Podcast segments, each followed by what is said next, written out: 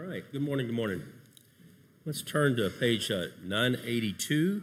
The scripture reading today is from Philippians 4 4 through 9. rejoice in the Lord always. Again, I will say, rejoice. Let your reasonableness be known to everyone. The Lord is at hand. Do not be anxious about anything, but in everything, by prayer and supplication, with thanksgiving, let your request be be made known to God. And the peace of God, which surpasses all understanding, will guard your hearts and your minds in Christ Jesus. Finally, brothers, whatever is true, whatever is honorable, whatever is just, whatever is pure, whatever is lovely, whatever is commendable, if there is any excellence, if there is anything worthy of praise, think about these things. What you have learned and received and heard and see in me, practice these things, and the God of peace will be with you. The word of God for the people of God.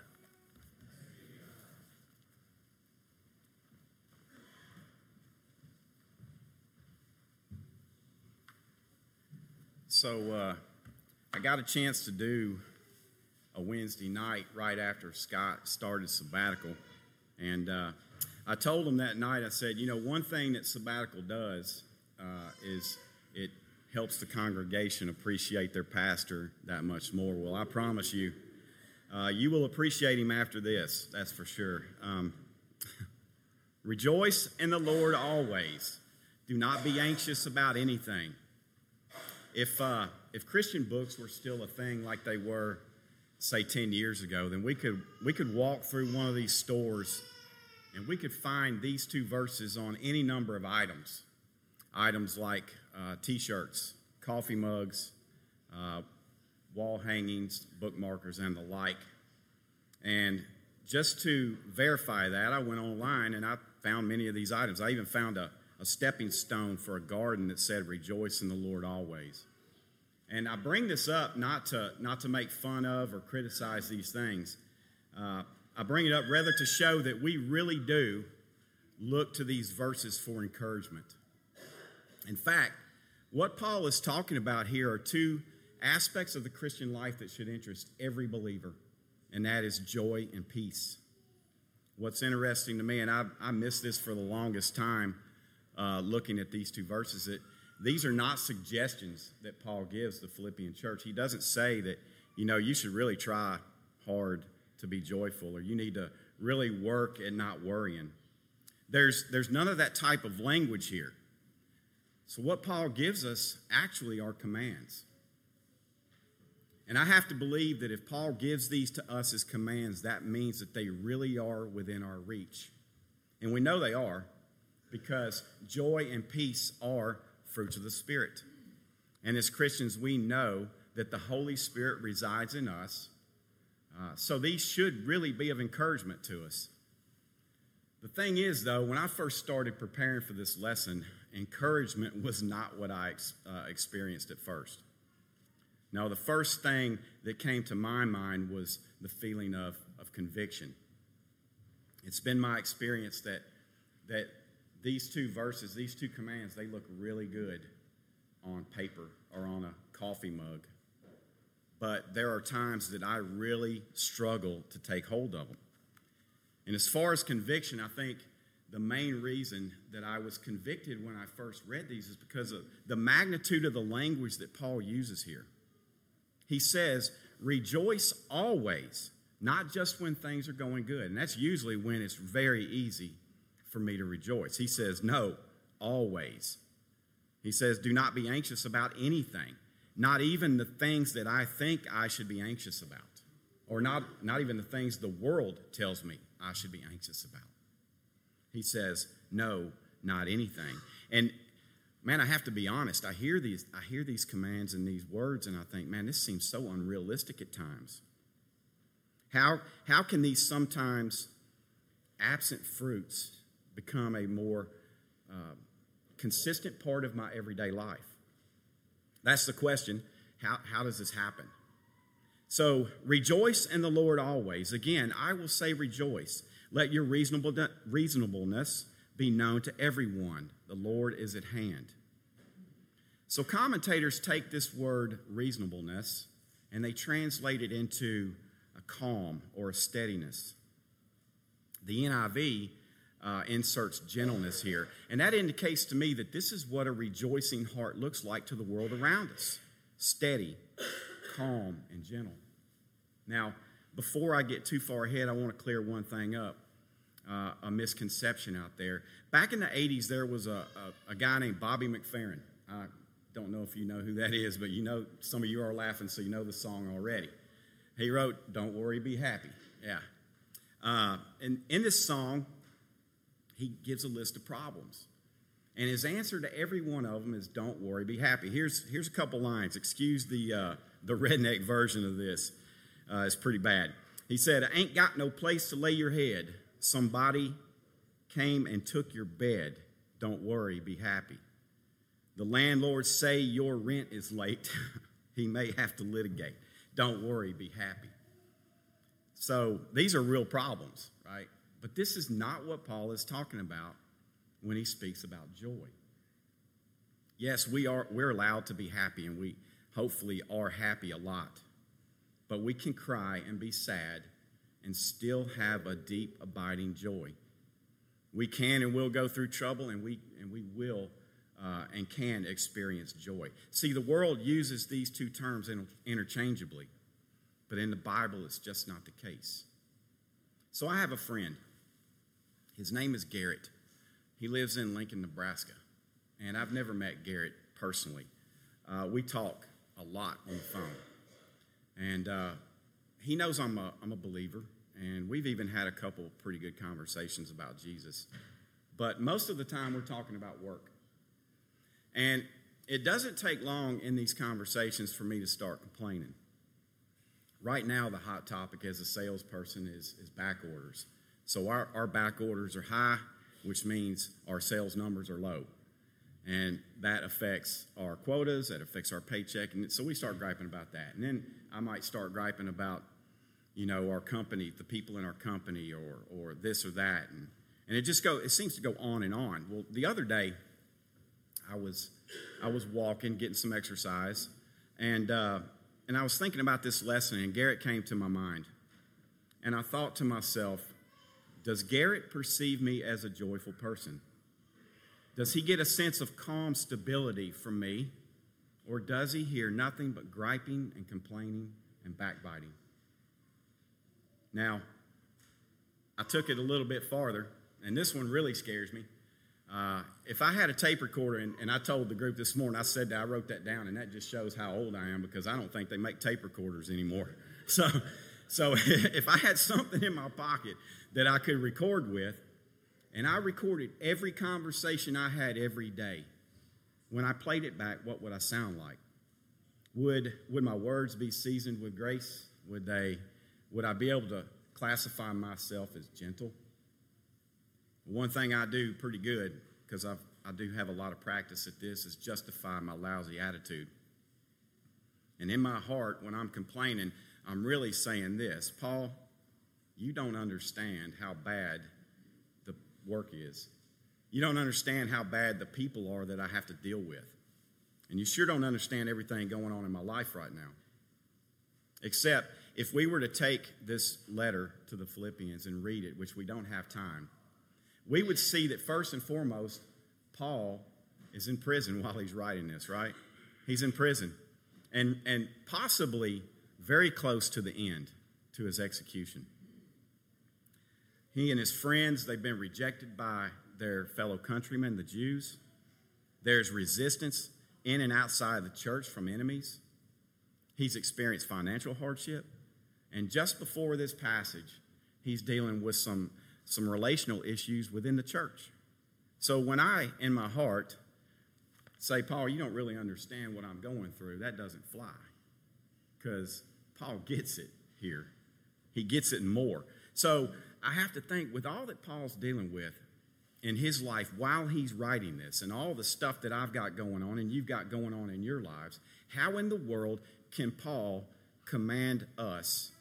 How can he say it to himself rejoice always. So when I read a familiar passage, I'm often guilty of breezing through it, just blowing over it because it's familiar. And we'll do that here if we're not careful, but he gives us one little phrase that helps us here, and it's the Lord is at hand. Now, the challenge with this for me is, is he doesn't say what that means. He doesn't explain what the Lord is at hand means. So I looked at uh, a couple commentators, and one commentator said that it has to do with the second coming of Christ. That this is where we should gain our hope and our joy from. And that, that's true. Jesus is one day closer to coming back, and we can be excited about that, and we can find hope and joy in that. Another commentator said, well, it has to do with our union with Christ, that we are united to Christ, and that's where our hope and our joy in this world lands. And, and there's no doubt that's true. And we're going to come back to both of these in just a minute. But I wonder if it's not more than one or the other. So, to look at this, I want to I want to move to a, another uh, epistle of Paul's, to Colossians.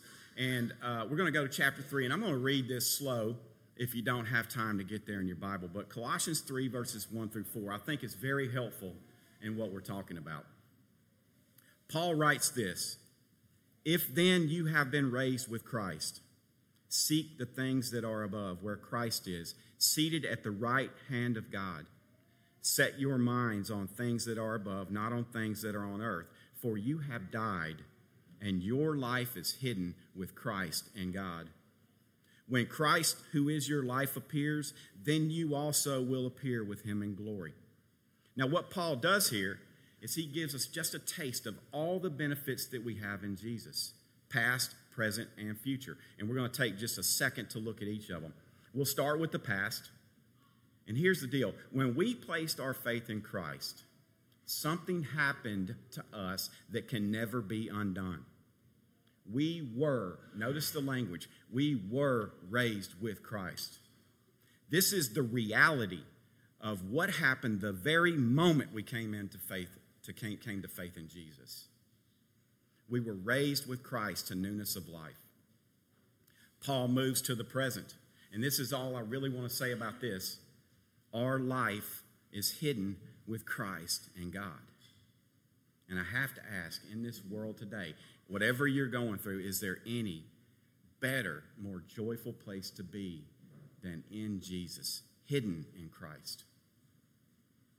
Finally, Paul will go to the future and he says, When Christ, who is your life, appears, then you also will appear with him in glory. Here's the deal if you are a Christian, then Christ is your life. You are his. You are his. And one day you will be with him. Now, this is just a hint of all that the Bible gives us concerning our salvation. And if all of this is true, and really so much more, if all of this is true, and, and our hearts and our minds are where Paul tells them to be, then how in the world can we not rejoice? How can we not be filled with joy? How can we not have a deep, abiding calm? A calm from, that comes from realizing that we are safe and secure in Christ. And we'll come back to that in just a minute. But from here, Paul moves right into the next command.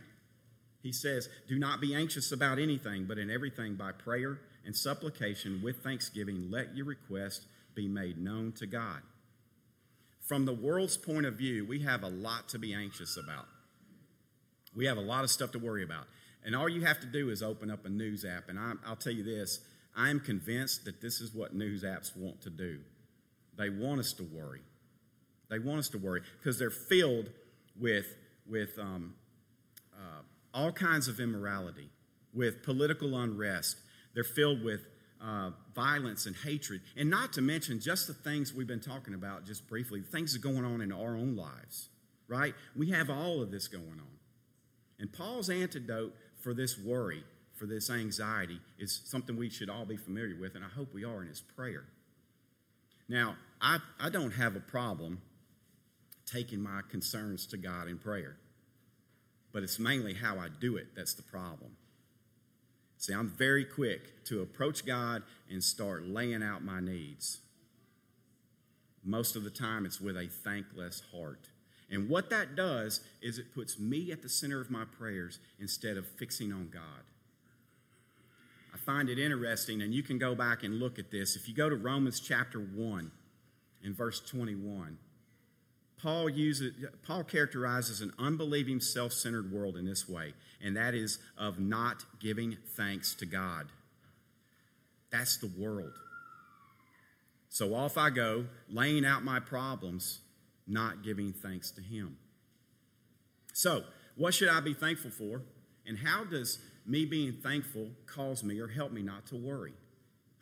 So, to help with this, I want to go to another epistle of Paul's. I want to go to Romans We'll go to Romans 8 28 and 29, and I'll read this again slowly so that you can drink it in as we go. And we know that for those who love God, all things work together for good, for those who are called according to his purpose.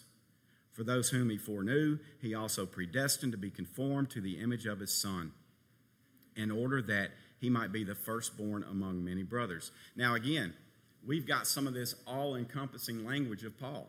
What things? All things. Now, I know that some of us are going through some very difficult times right now, some more difficult than what others are facing. And it might be hard for you right now not to worry. I know I worry a lot. You can ask my wife. Um, and it might be even harder or impossible for you to be thankful right now. But here's what I want to think about all things. So, right here, right now, whatever you're dealing with that's difficult, whatever might be causing you sorrow or pain, whatever conflict you might be in, or whatever's causing you to worry, think about that and stake your ground on this.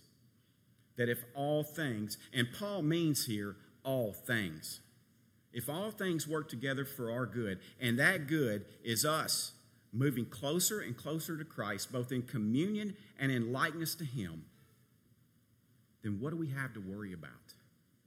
And how in the world can we not be thankful? Our text promises us this it says that if we come to God with our cares and with a thankful heart, the peace of God, the peace that Paul says surpasses all understanding, it will guard our hearts and our minds in Christ Jesus. And that's the key. We cannot miss that last phrase in Christ Jesus. This is the good news of the gospel that in Christ, by faith in Christ, we are forgiven and are at peace with the Father, and nothing, not one thing can change that. Listen to these words of comfort from, from Jesus in John 10 28. He says, I give them eternal life, and they will never perish. And no one will snatch them out of my hands. So I ask again Is there any more safe, secure place to be today than in Christ? So, I was struggling with how to bring this thing home. Uh, I wrote it probably 20 times, if not more. All right. Uh, you know, in trying to end a, a lesson like this, you want to, you, you hope to have something mind blowing, right? That, that just catches everybody's attention and said, this is how you get joy and peace and, and, and you maintain it. Well, I'm sorry, I don't have that. Um, so the question is, what do we do? Well, I don't think it's a coincidence that in the passage in Colossians we just read, that Paul tells us to set our minds on things that are above. And in our text today, in verse 8, he gives a list of the qualities that Chess just read of the character of God, and he says, Think about these things. In verse 9, right after that, he says, What you have learned and received and heard and seen in me, practice these things. So, just for a minute to help, this, the verse that I'm fixing to read, I think, helps a whole lot with this conversation. So, I want to go back to Colossians chapter 3. Later in that chapter, Paul writes this, and I want you to listen to the words. They should be very familiar with what we've been talking about today. And let the peace of Christ rule in your hearts, to which indeed you were called in one body, and be thankful. Let the word of Christ dwell in you richly, teaching and admonishing one another in all wisdom, singing psalms and hymns and spiritual songs with thankfulness in your hearts to God. Now, this ought to sound very familiar to all of us, and I hope it does. So let me try to sum it up. We can, and I pray that each of us will experience the joy and peace of God. But it does not come from looking at ourselves or at our circumstances. It comes when we fix our eyes firmly on Christ. Christ as He is given to us in the Word. That's where it happens. It happens in, in your personal Bible studies at home. It happens in, in uh, Bible studies on Wednesday nights, in families' homes, and in, in uh, fellowship halls. But it happens to the greatest extent in the context of the local church, right here, what we're doing right now. It happens by the power of the Holy Spirit in the songs we sing, in the prayers we pray, in the word preached, and at the Lord's table. It's the word of Christ through the means of grace given to the body of Christ. Now, you might be sitting here saying, Man, this is what I've been doing. And the problems keep coming, and I have no joy and peace. And I get it, because that's me sometimes. But I'll encourage you like this keep coming. Keep coming to the well that is Jesus. He tells us, listen to what he tells us. It's so familiar. Come to me, all who labor and are heavy laden, and I will give you rest. He says, Take my yoke upon you and learn from me, for I am gentle and lowly, and you will find rest for your souls. For my yoke is easy and my burden is light brothers and sisters, when we do this, when we keep coming to Him, this is the promise. The God of peace, He will be with us, and we can rest in that. Amen. Let us stand and state what we believe in the Apostles' Creed.